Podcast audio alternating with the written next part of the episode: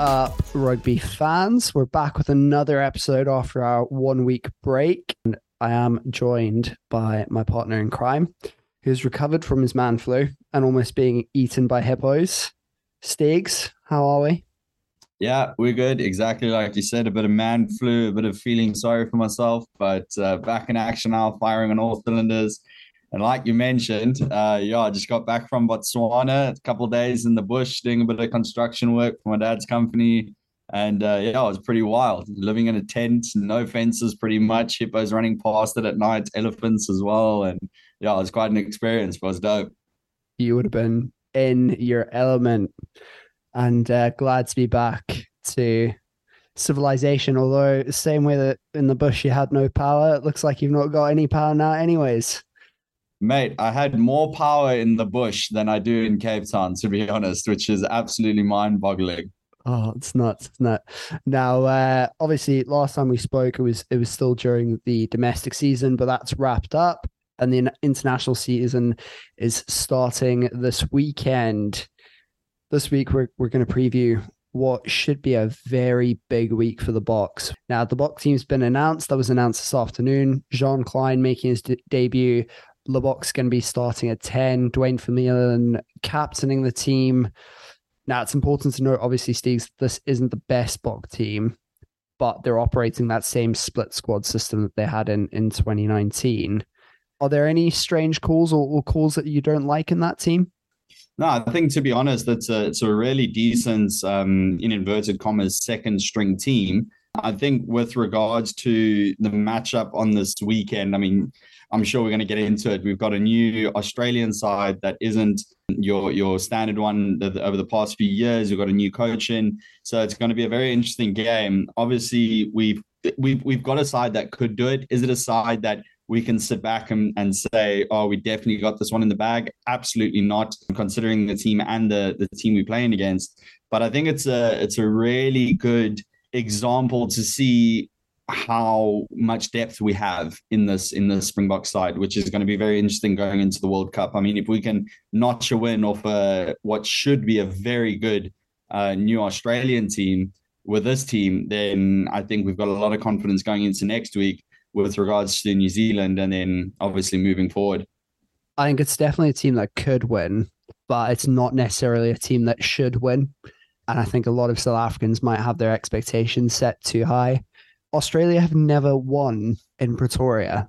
It's never happened, as in ever. It's just not happened. And I really don't want this weekend to be the weekend that it does happen. But there's there's a master plan there, as we always say, and Rassie we trust. There's there's a couple of calls there that are maybe small, but but maybe ones I'm not fan of. The likes of uh, a, a Marvin Orie over an RG Snyman. I think Snyman's form has certainly been better towards the, the the end of the year. And the other thing is obviously in terms of RG Snyman, he already has that partnership with Jean Kleyn at Munster. So having the two of them playing together might have been might have been quite nice. But then again, the other side of that argument is are the the Bok coaches trying to make him fit for his usual role in terms of coming off the bench and and and that's where they see him. So so they're training that?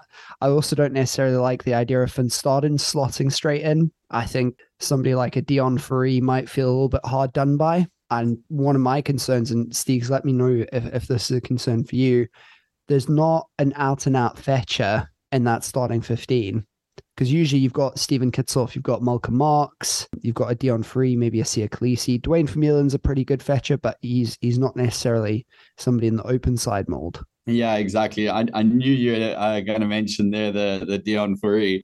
Um, 100% agree with you in the sense of need, needing more fetchers. Obviously, we have Duane Vermeulen. Duane Vermeulen's a, a re- relentless fetcher over his whole career with the Springboks obviously now he's sort of uh, getting a bit older. Will he be, you know, quick enough to get to all those breakdowns and get there in time? We'll have to see this weekend. But with regards to RG Snyman, I mean, yeah, I definitely more side on the argument of uh, the fact that he he's going to be the one that's going to be on the bench next week against the All Blacks, and you don't necessarily want him playing almost a full game against Australia. Obviously, like you say, sort of getting used to that role of um, coming off the bench and slotting in there. uh, during those big games, and that will more than likely be his role. So yeah, I think I think this squad, in essence, is a lot of guys that aren't necessarily going to be those front runners and getting a lot of game time in those important games. So I think them the importance is getting getting them game time and, and game game ready, test match ready now in the in the tournament that yes, of course we do want to win it, but there is a much bigger tournament at play later this year. So I think um, it, it's going to be interesting. we've got guys that that you know if we really want to go all out to win this game, they should be starting.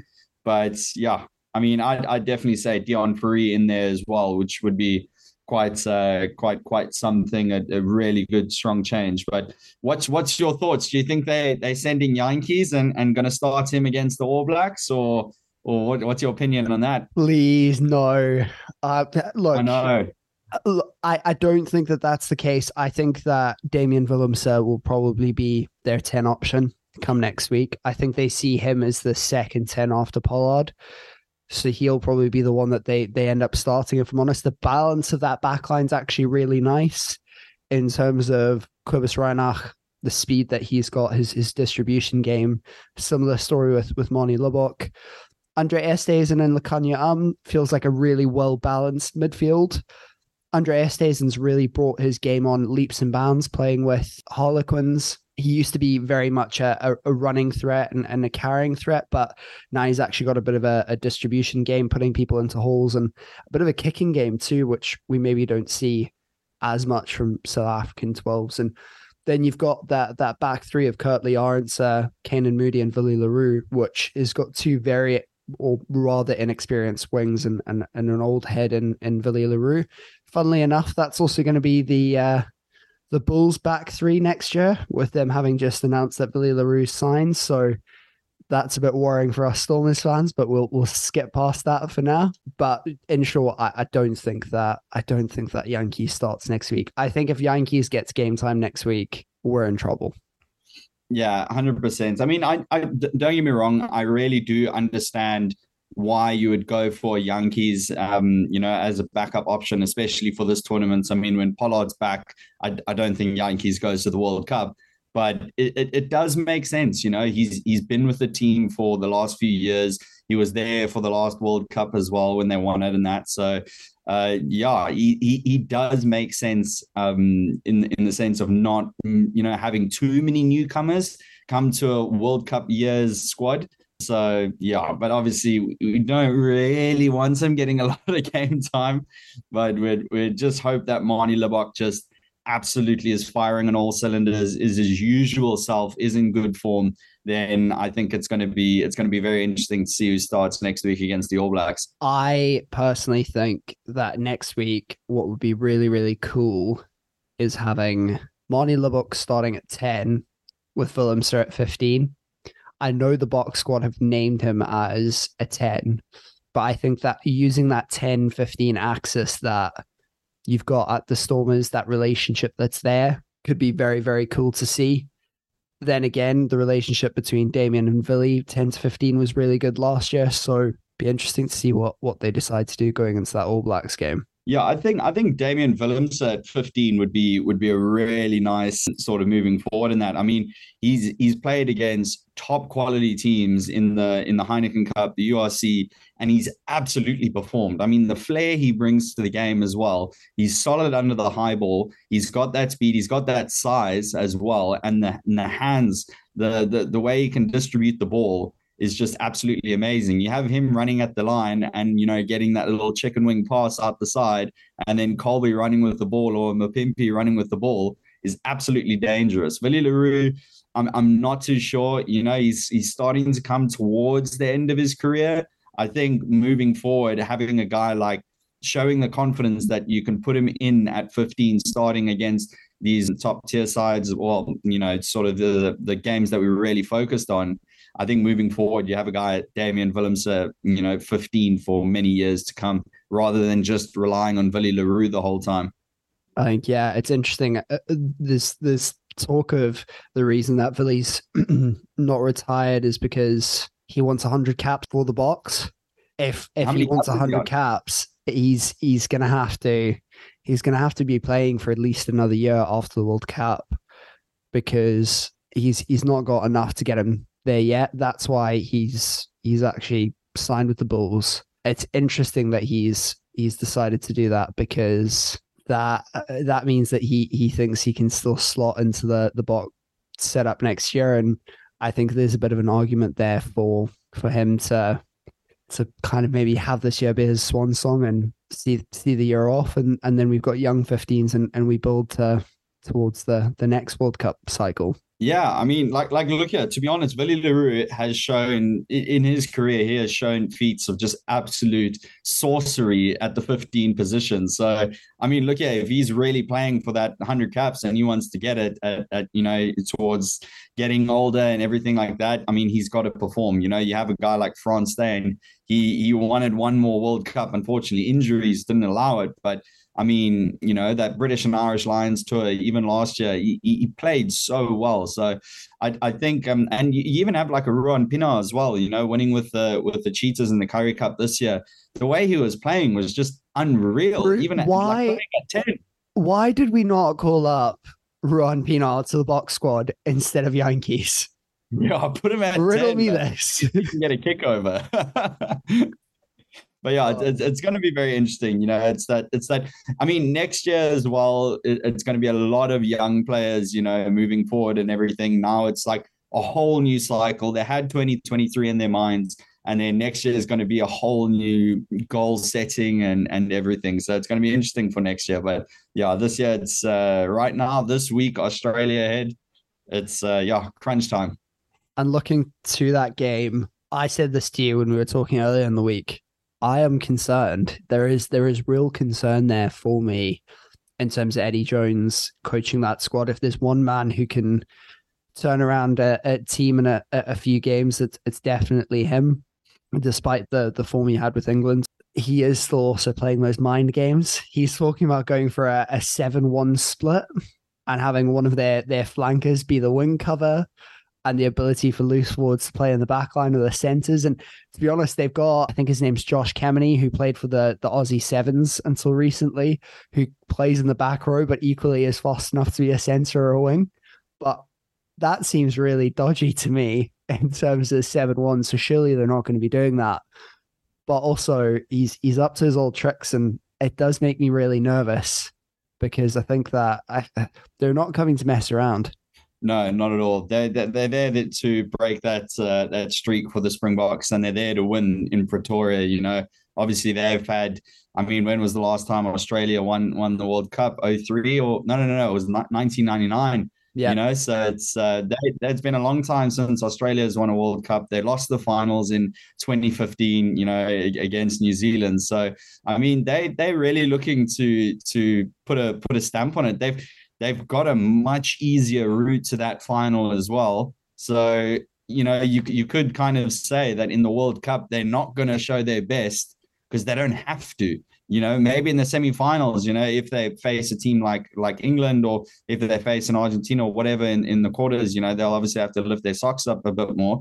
But uh, they, they could really keep their cards very close to their to their um, chest and stuff, you know, and and just not show anything. So it's yeah, I think I think Australia is such a dangerous team this year. Now the Boks have got six games between when we're recording this episode and the World Cup, including additional games against Argentina and the All Blacks. Those being played uh, Argentina away, All Blacks at Twickenham, and then a game against Wales. What's more important, do you think? Is it that winning momentum or is it creating more experience within the squad? Because there is an argument there to say that we've got enough experienced players. I think I think to be honest, if we're looking at um, performance based, getting that momentum, this tournament is that momentum. When we're playing all the, I mean, it's literally just before the World Cup. You don't want to be going, you know, full guns blazing, trying to win every single game by like hundred points.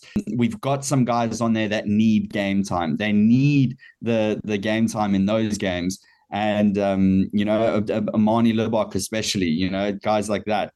So I think it's more the case of really just obviously you you do want to win those games and you do want to be on a on a nice winning streak of you know no losses before the World Cup when you've played the, all those games.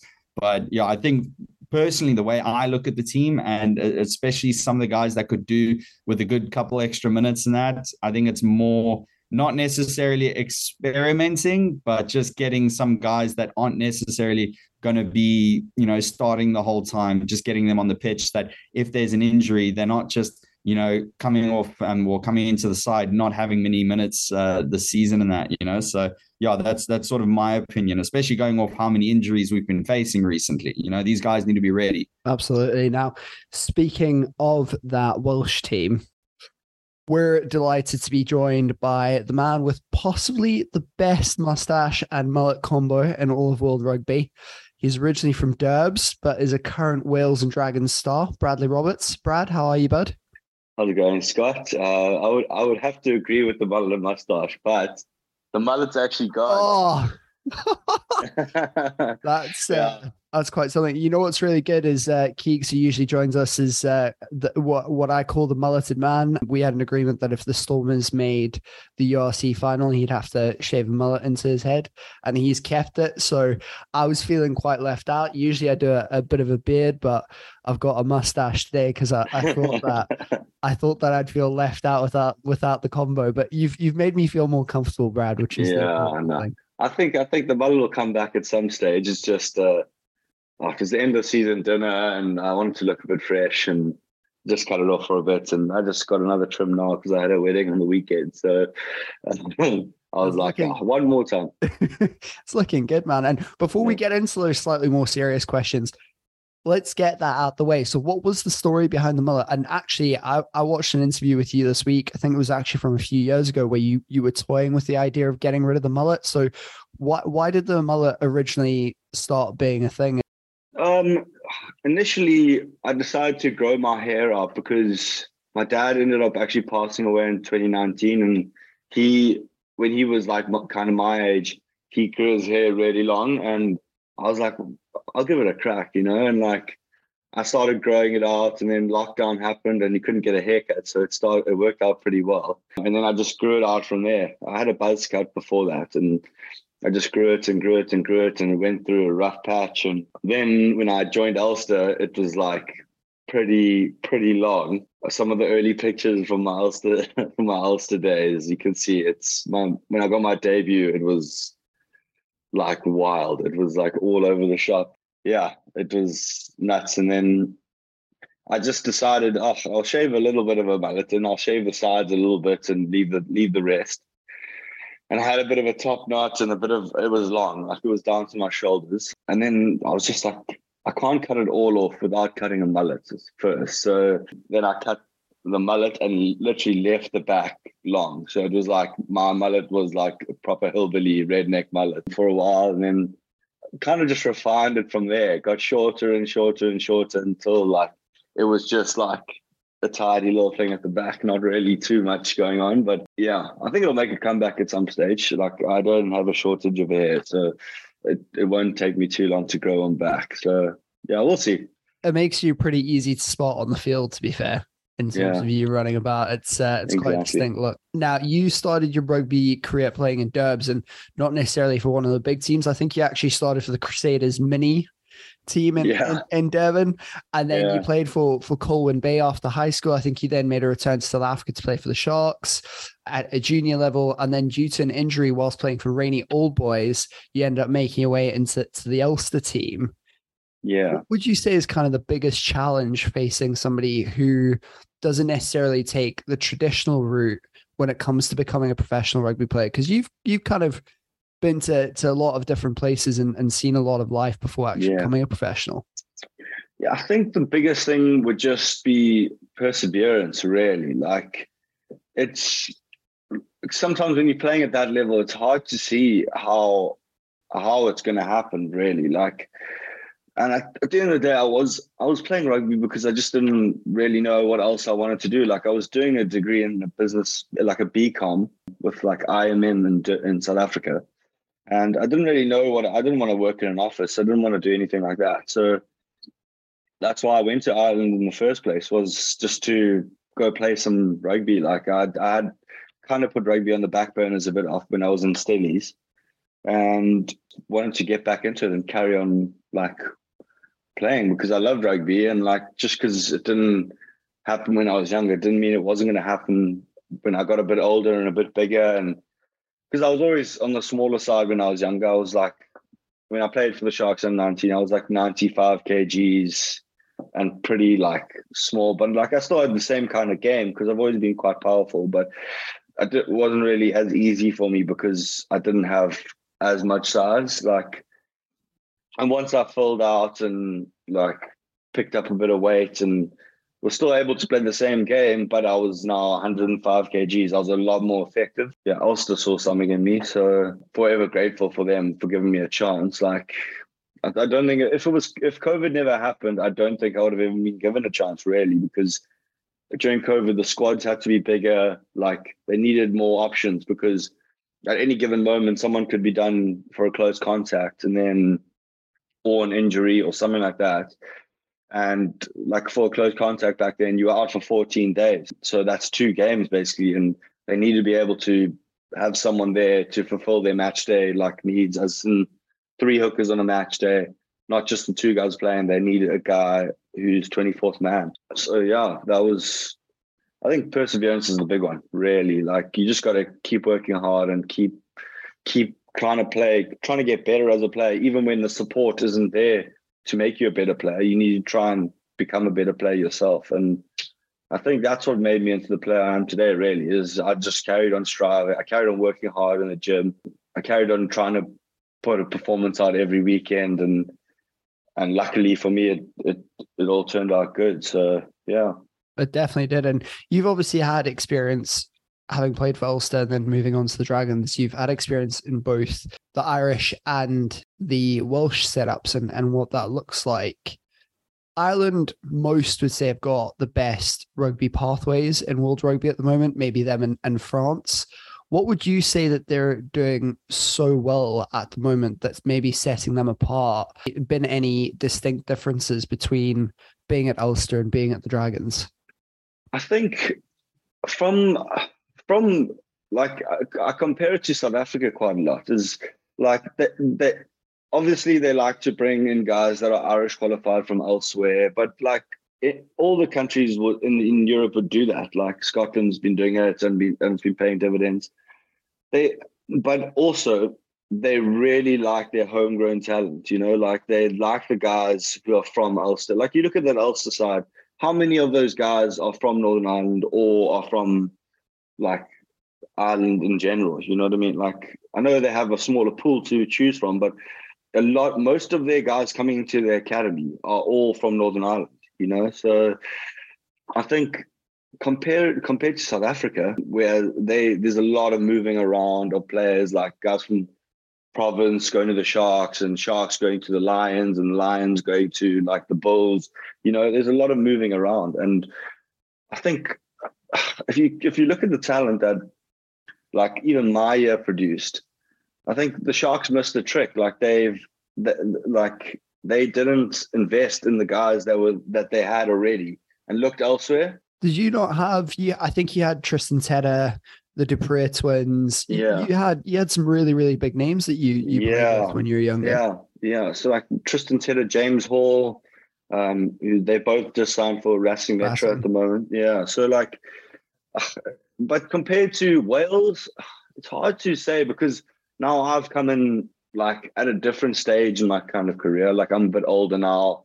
Like I haven't come through the Dragons pathway. So it's hard for me to kind of say, like, I know the Dragons underage does really well. Like um our under 18s do well against other regions and um and they also it, it's all met like boys of Gwent. Like they all love to it's the same. They like to bring in. I think Wales is in a big rebuilding phase at the moment. Like I think it'll come right at some stage. It's just Ireland were kind of in this place like at the last World Cup and in the World Cup before that. You know, like they takes time to rebuild, like to get yourself yourselves back to where where you where you once were. You know what I mean? So it's like, yeah, we'll see. I mean, Ireland's doing very well at the moment. They're obviously doing something right, you know. Like it's it's a harsh environment out there. Like if they if they don't think they don't need you, then you're gone. And also, money is the big thing, you know. Like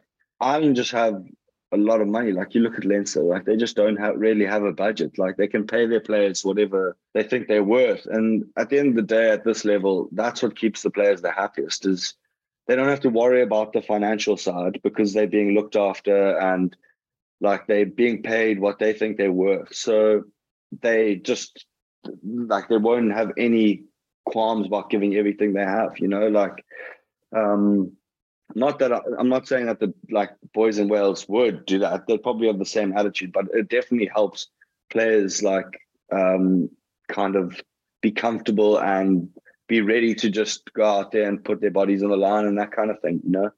Yeah, I think one of the other things the Irish do quite well is do they not give you your tax back when you retire from your top earning years, which is yeah quite interesting. And yeah, if, if you look at a, a country like South Africa, the Boks squad at the moment is a prime example of that. The the number of players that are based outside of outside SA that, yeah. that, that, that are playing for them. It would be interesting to see if South Africa would ever ever cotton on or any other kind of nations are cotton on to, to that because it's it's quite a clever way of yeah it is very clever like and I think yeah like that's obviously at the end of the day like as a rugby player like you you we play it because we love to play rugby but from a financial perspective, you have to kind of maximize your years and like try and do as well as possible. And like in Ireland, it's uh, that's a huge incentive for them. You know what I mean? Like at the end of their playing years, like to get your tax back is in a lump sum is like a great way to like keep their players one in Ireland and yeah, just keep them happy after rugby really. And like it's a yeah. Yes. No, interesting. Sense, that? Yeah. You've had a few caps wills over the last few years. You most recently played in the Six Nations, believed. You weren't named in that initial kind of Rugby World Cup squad. Have you spoken to Gats recently and has he said anything about what you need to do to get back in the mix? And has he given you any work ons or, or feedback? To be honest with you, I haven't heard a peep. Like it's pretty disappointing, but um yeah, like now Ken's out and they've brought in Sam Parry. Um, so yeah, it's just disappointing for me, really. Like I haven't ha- had any conversations with Gats. I know he's been busy and that kind of thing, but it would be nice to have a heads up. I mean, like I proved what I can do at that level against France. Like I, I, I felt like I hadn't really been given a full full chance, and I got 30 minutes against France and I scored a try had a decent defended well. Like I had a good game, so I was kind of hoping that like I would have at least got like a heads up that I wasn't going to make it because I felt pretty confident that I would. And you know, it just it's just one of those things. You know, disappointment's part of the game, and I'm happy to be training with the Dragons and have more time at home with my missus, and um, yeah, I just be living my life. Really, it's like uh, being in there is in the Wales camp is nice, but it's it's high stress environment all the time and it's hard i find it hard to switch off. Like you always just focused on the rugby focused on the rugby working hard like it's hard to like you get like one day off and and you're supposed to like kind of unwind and it's it's really tough. So it's not the end of the world for me really. Like uh, i would have loved to go to a world cup don't get me wrong but i still have another chance. I'm like 27 now, so the next one I'll be 31, which is pretty much when you get into it. You know what I mean? So we'll see. It's not. It's, it's still not the end of the road for this World Cup either. You know, like we've got four guys in there now. I'm pretty sure, confident that like I'll definitely be the next one. So they're in Switzerland now, and they're training hard. So you never know. Someone could go down, and I could be getting a call soon. So hopefully that's that's. I'm keeping uh, my hopes up. I was about to say that in terms of you, you see injuries in World Cup years. They just happen. Exactly. Ken exactly. Owens is a, a, prime example. I think they think he'll be fit come World Cup, but yeah, that that might might not come to fruition. And obviously, exactly. we we hope that you you end up making the squad because I, I really enjoy watching you play is, yeah. is, is probably the main thing to say. You've previously said that you you wanted to be a hooker that played like a center, which I found was was was quite interesting. Yeah. Who were your biggest influences when you were younger, and how has the role of hooker changed in the modern game? Because uh, you've you've previously said that you're a bit of a, a rugby nose, so I'm I'm quite interested to to get your take on how being a hooker has changed, specifically um, with the likes your Dane Coles and, and that kind of thing yeah. become more running threats? Yeah, to be honest with you, I never looked at when I when I watched rugby. I never watched it for the hookers. You know, I wanted to like I wanted to play a different. I've always tried to play a, di- a different kind of game. You know, I'm not the guy who's like just gonna run straight at a line all day and but uh, with the things I do, I think I'm more effective than running straight at a line all day. You know, like I do all the things that a hooker can do. Like I defend well, I tackle well, I can jackal. But on, when I have ball in hand, I'm a, I'm a different kind of animal to deal with. Like growing up, this is going to be a funny one, but Rene Ranger, he was like, yeah. he was my guy. Like I used to, I used to like spunk classes at school just to watch the Blues play because the Blues always end up playing on the Friday mornings in South Africa. So like I would, I would bunk my second class and go watch the blues play and um, yeah, he was just my he was just my favorite to watch because like every time he got the ball, there, there was a chance that something would get ha- would happen because he was just so abrasive and yeah. like he was just so explosive and like he used to bump boys all the time and smoke guys in defense. So like that's the kind of as a rugby spectator, like that's just the kind of stuff you want to watch. You know what I mean? And then like I that's the stuff you want to be. Uh, that's the stuff I strive to kind of do when I was playing as well. Like, love bumping boys and like putting in big shots and like that's what everyone tries to do, but not not a lot of people are successful at, at it. And I think I'm my explosiveness is something that like I can actually do that kind of stuff because like obviously I'm always punching above my weight in terms of not really size, uh, weight, but like height, and I'm always playing against boys that are much bigger than me. So I mean, it's a lot harder at this level, but uh, yeah, it still happens on the odd occasion. And, you know, I end up getting bumped sometimes. It's just the nature of the beast, you know? I'm like, touche if they do it. So, yeah, I think yeah. that's one of the, one of the good things I reckon about the URC is the fact that you're not worrying about the, um, the Super Rugby early morning wake ups. You can watch the games at, at, at a decent time, but exactly. at the same time, what I found myself doing is watching both Super and URC. So yeah, it's probably it's actually maybe, it's yeah, it's the best of both worlds. It's been great. In terms of the World Cup and and and the upcoming year, other than maybe Wales, who do you think is likely to win the World Cup this year? And who's maybe a dark horse that people aren't speaking about, or one that you're kind of a bit wary of in terms of a couple of the other teams? I, I think it's going to be a good World Cup, genuinely, because obviously now they've done the, the new. Um, there's obviously the ruling about being able to play for different countries. Yeah, like Tonga is going to be strong. I think Samoa is going to be decent. Fiji, obviously, I think Fiji are can be like unbelievably good if they get the right coaches in and they get their setups right because uh, they've obviously got the, the talent. Like you look at yeah. their team, they got like Semi Radradra, Tuisova, like guys that are just freaks, you know, and they, they, can just make it happen at any given moment. So, I mean, I think I'm. It's going to be close. I don't know. I, I I don't know about New Zealand. To be fair, like everyone seems to always of recent times, not back then, but obviously they're always a good team. So they could they could win it. It's between France and Ireland for me, really. Like France are playing some really good stuff. I know Ireland beat them pretty well convincingly in the Six Nations, but the Ireland's I think Ireland are going into pretty much as favourites, I think, because of the performances they've been putting in over the last year and over the last Six Nations. I mean, winning the Grand Slam pretty easily in the end. Like they just they're playing some really good stuff. And actually and it's very enjoyable to watch them as well. You know like everyone has their own brand now which is which is the best part. Not no one's just con, uh, like confined to the traditional norms of international rugby. Like they're just all breaking out the box and everyone's and like it's making it a lot more interesting to watch you know like south africa has to adapt to try and play against ireland uh, who are playing a more like high speed, fast game, moving the ball with accuracy, and they have to adjust to that and try and and not fall into their game and try and enforce their game onto the game, if you know what I mean. But Ireland are so good at that, pulling you into a trap of playing their game, um, the game they want you to play.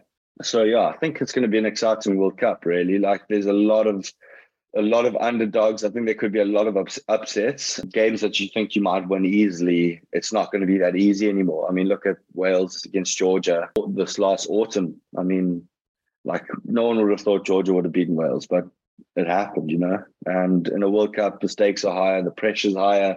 On, on teams like Georgia and Fiji and those kind of teams, the pressure's not as high as it is on Wales and the rest of the top tier one nations, you know. Yeah, and I think one thing I would say is there's a lot of chat around Ireland peaking too soon again, but previous years Ireland did peak too soon, or, or maybe Yeah. didn't go into it as hard as they they should have. But this year, there's there's a different feel about Yeah. that squad. There's something there that they they just seem so composed. I, I think the Tonga point is massive in terms of the players that they're going to have playing Yeah. for them. Yeah, it should be be quite cool to Yeah. To, to see what happens. Yeah. In terms of kind of your your life in Wales, how how's how's life changed since you left South Africa? What what would you say is the biggest adjustment that you've had to make living abroad? And what's the what's the surf like down in Newport? Because I, I know you you enjoy a surf, but I'm not sure if the uh, the surf's all too good. No. Um, the biggest adjustment. Well, I mean, one thing for sure like I'm definitely living a much better lifestyle. Like, I mean, like I was tired of living in rugby houses and that kind of thing. Because obviously I've done that, you know, throughout the years. I've I've lived in houses with other rugby players and that aren't like homes and like the I'm living with my girlfriend at the minute, so we've got a nice little apartment down the bay and it's kind of strange because I've never really had had my like own place, you know, like so it's that's the biggest adjustment was like coming like actually living like uh, I'm in the real world now, you know what I mean? Like I'm looking at buying a house, like I'm doing all these other things that I never really thought I'd be in a position to be able to do, you know what I mean? Because I only got my first cap when I was 24. I didn't really have much well, first cap for Ulster. I didn't really have much to my name. Like I was just like living day by day. Like obviously the, the club rugby in Ireland, I was hardly getting anything from that. Like working in a coffee shop and just living by my means, kind of thing.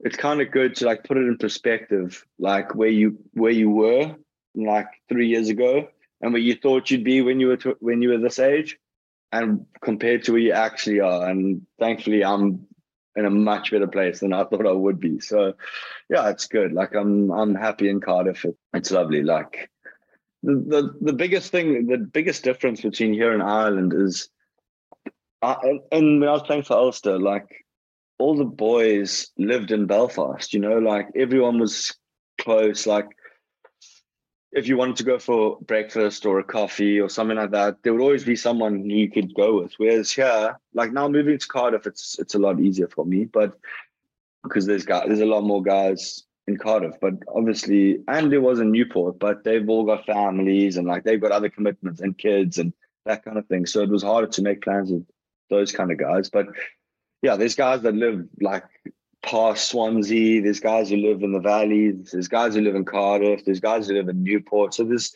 it's just, it's harder to kind of do that kind of thing. You have to kind of plan in advance. Like you have to say the day before, oh, we're going to go for lunch tomorrow. And then you go for lunch. You know what I mean? That was the biggest adjustment for me moving over here was not having kind of my teammates and mates just like within a phone call away and 15 minutes you're at a coffee shop having a coffee with them. So it's like, that was the biggest adjustment. And in terms of surf, I mean, apparently there's good waves in Wales. I, I haven't. I've I've been in contact with a, a guy who bodyboards, and he said to me, "Oh, come out, it's going to be decent." And I'm just not well as well equipped for that. I don't have a wetsuit. I have a little like like epoxy soft surfboard that I bought just for the wave because I go to the wave in Bristol quite a lot because when I was in Newport, it was half an hour from my house. In the summer, obviously, you you keen for a wave, like just head down there and you've got guaranteed waves. Not that I surf very well, but I mean, I love surfing, so it's nice to just get out and get in the water. And but I I think I will. I mean, test the waters a little bit. It's cold, and obviously the waves are only happen really in winter. So, and also the tides here are fickle. So, like in South Africa, the tide doesn't change that much. Here, the tide changes drastically. So that's the biggest thing. Like a wave could be happening on the full high tide for like half an hour and then the wave's gone because the tide's gone. You know what I mean? So it's like it's it's different. But yeah, I re- I really enjoy living down here. I'm not gonna lie. It's like like the boys are good fun and uh yeah, it's me and my missus get on very well. So you're 27 and we've we've seen a trend of players going until they're almost 40 now, which is great. Mm do you see yourself as as staying in rugby and maybe picking up the co- coach's clipboard when you retire? Do you have other plans? Because I know you said earlier you don't see yourself as somebody who maybe sits in a corporate or an office mm. environment.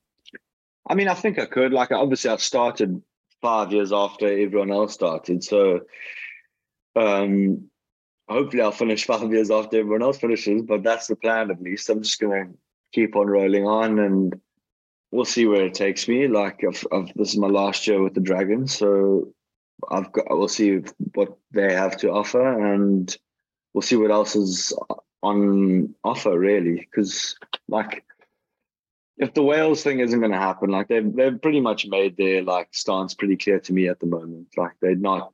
They've had a look at in my eyes. They've had a look at me. I thought I went well. They obviously had a different idea and then that's the reason why they didn't pick me. So yeah, we'll see where it takes me. Like obviously, uh, the, the big thing is I give up playing for Wales if I if I do leave, which is big. So it's something I'm going to have to take into consideration. And then coaching, I I do I could see myself as a coach. I got a I've got a lot of work to do if I. I I'm not that vocal in in the dragon setup. Like I just like to get about my business and but I, I, suppose I still I, I, think my knowledge of rugby is very good. Like and I, the way I see the game is good, and I, I could be a potentially a good coach. Um, it's just it's just about like building up your repertoire. You know what I mean? And it's like also you have to now is the time to learn. You like you can pick the brains of the coaches you have. You know to like become learn ways of coaching and also just like become a more like well-rounded rugby individual you know like they know they they see things that you don't and it's kind of learning how to pick up the little nuances that like of the coaching side of things. And I, I think it really starts with like go just going out and coaching like an under 18s team or something like that. And just you start from there and then you just build and build and build. And hopefully when time comes to like hang up your boots you've got a good base and you feel like you're confident enough to go into an environment, you know. And yeah, sounds sounds like uh, you've got quite a few years of, of rugby yeah left definitely. so that that that's exciting but the other thing is it'll be exciting to see what happens obviously after this year do you stay with the dragons or do you, do you go elsewhere because obviously there's uh, being a rugby player at the moment. The one thing is it's a bit of an uncertain time. I feel yeah. for a lot of rugby players, but with that uncertainty, there's also a bit of opportunity to play in so many different places, which, which could be quite cool. Definitely. Now, Brad, we like to end on a, a bit of a quick fire round. So whatever comes to your head first, shoot. Okay. So best player you've played with or against? Well, it's gonna have to be like and Kolbe when I played against the Springboks because I know I like I don't know if he played against the Springboks when or played for the Springboks when I played uh, against them, but yeah, he's probably one of the best guys. Who's the best crack or the loosest guy on a night out? Party Marty Moore um, from Ulster. Nice. and uh, scrum or line out? Ooh, that's a tough one. probably line out. Do you have any pre-match rituals? Are you superstitious at all? No, I'm so chill. I don't do anything before game. I just rock up and put the boots on and get out there. No Taylor Swift. No, no music. No, no, nah. no music. I like a bit of like dubstep and like drum and bass. It gets me pretty psyched. So. And what would you say is the best game of your career? And this doesn't have to be a professional game. It might be.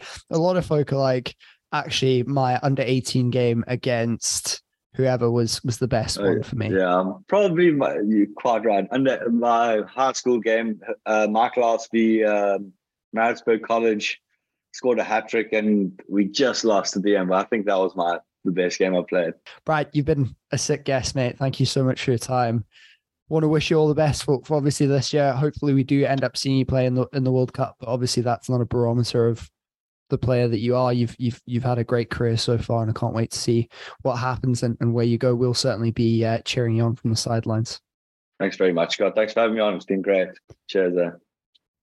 Steegs, the big news this week is the new global competition set to start in 2026. So, no time soon, but that'll be happening in the existing July and November international rugby windows. It's going to include the Six Nations teams, the current rugby champs teams, and two invitational teams, which I suspect will be the likes of Japan, Fiji, Samoa, Tonga. It's going to be ring fenced. So, you're not going to have anybody allowed into that tournament until 2030 and will only happen when the World Cup or the Lions series are not on. So you're talking two times out of every four year cycle.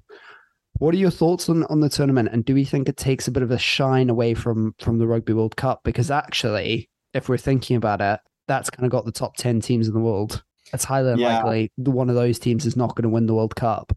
Yeah, I, I, I, think it's a bit of bullshit to be honest, man. Like it's it really is that. I mean, you look at all the comments on the post just saying how it's just really not a good idea. You know, it, it takes that element of a full international, all these top teams tournament like the World Cup, where you're seeing all these teams playing each other. There's the draw, so you don't know who's going to play who, and then right at the end, it's the final game. You know, it's it's everything um, in the World Cup, as opposed to a tournament like that where it's going to be pool stages or whatever, or a round robin. I don't know how they they would structure it in that, but maybe it's a case of in that tournament if you win you truly are the world's best you know? But then obviously the world cup is there's only a handful of games. There's a lot of strategy from the coaching as well. It's a whole build up to this momentous occasion that that's once a year. So i think it does take a bit away from the world cup because obviously you you know you're getting those everyone's going to be playing everyone all the time. So you're losing that it that it factor about those teams that don't always play each other, you know. So I think that's going to be interesting, but it, it, it, I mean, it'll never be the World Cup, you know, and all the strategy that needs to take place to to win a World Cup and the building to win a World Cup. You know, it's it's going to be in the middle where teams are still building and that, you know. Yeah, I think it'll be quite interesting to see what happens, and I think there's big asterisks next to it in terms of the structure being quite important because that structure and how that's planned out and who plays who away, who plays who at home. That'll that'll be because one of the big things about the World Cup is it's one location that everybody's playing at, whereas these will probably be home and away games, and you'll you'll have some games being played in June, and then the tournament being decided in like August September. So the teams that the, the same team that you've got playing in June might not be the same team that ends up playing five months later. So we'll we'll see what happens with that. But uh, I'm I'm I'm unsure about it. If I'm completely honest, I, I also think my other issue with it is if it's ring fence, you've not got promotion and reg- relegation. What happens to the teams like Georgia? team like Georgia that's been playing so well that yeah. then doesn't get competition against high level opponents. Look at what the Georgian under 20s have done this World Cup. Almost beating South Africa, going on to beat Italy and Argentina, I think that we'll, will be disadvantaging the, the the smaller rugby nations or the less developed rugby nations if if something like this happens. So there needs to be something done to to address them. Yeah, I, I think to be honest, that's it's it's probably got a lot to do with New Zealand and Australia, and um, you know all these talks about South Africa joining the Six Nations and that which I'm all down for that, to be honest. but um, I think it's honestly just one of those things where the Super Rugby just has not made nearly as much money. There's not as much coverage about the Super Rugby. It's lost its flair, and they they aren't playing as many, um, you know, competitive teams across the world as opposed to just playing Australia New Zealand, a couple of Fiji teams. So it's um, yeah, I, I think that that has a pretty heavy hand in it. But it's uh, yeah, like you say, I'm I'm on the fence. but I'm leaning more towards I don't know about it. It's, it's I'm just not too confident in the idea. We'll uh, we'll see what happens with that. It'll, it'll certainly be interesting. Now, looking to this weekend, speaking of Australia and the All Blacks, your predictions for this weekend, Steeg, South Africa versus Australia. I suspect I know who you're picking for this. Yeah, just just it's you can call us the Springbok. Uh, well, we are the Safa pod. Yeah, you know what I mean.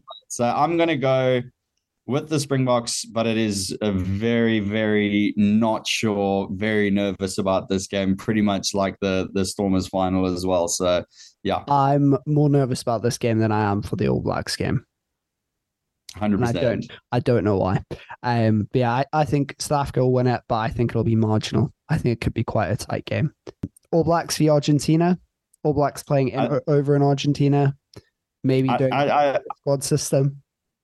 Yeah, I think I think um, All Blacks take it, man. They're just too quality. I think Argentina will definitely start off really good. I think Argentina probably score early, but you know that that All Blacks team is just dangerous, and and they have been sort of rebuilding. They they had a pretty, you know, not their usual years recently and that. So they also got a lot to play for. And, um, you know, you, you can never just rule out the All Blacks whatsoever.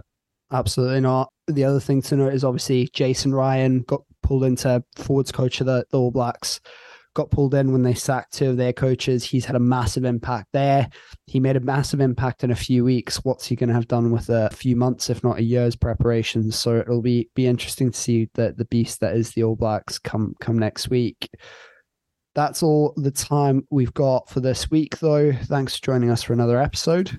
We hope you enjoyed it. Go check us out on the socials and give us a follow. We'll be back next week to review the first game of the season for the Boks. But until then, we'll see you soon.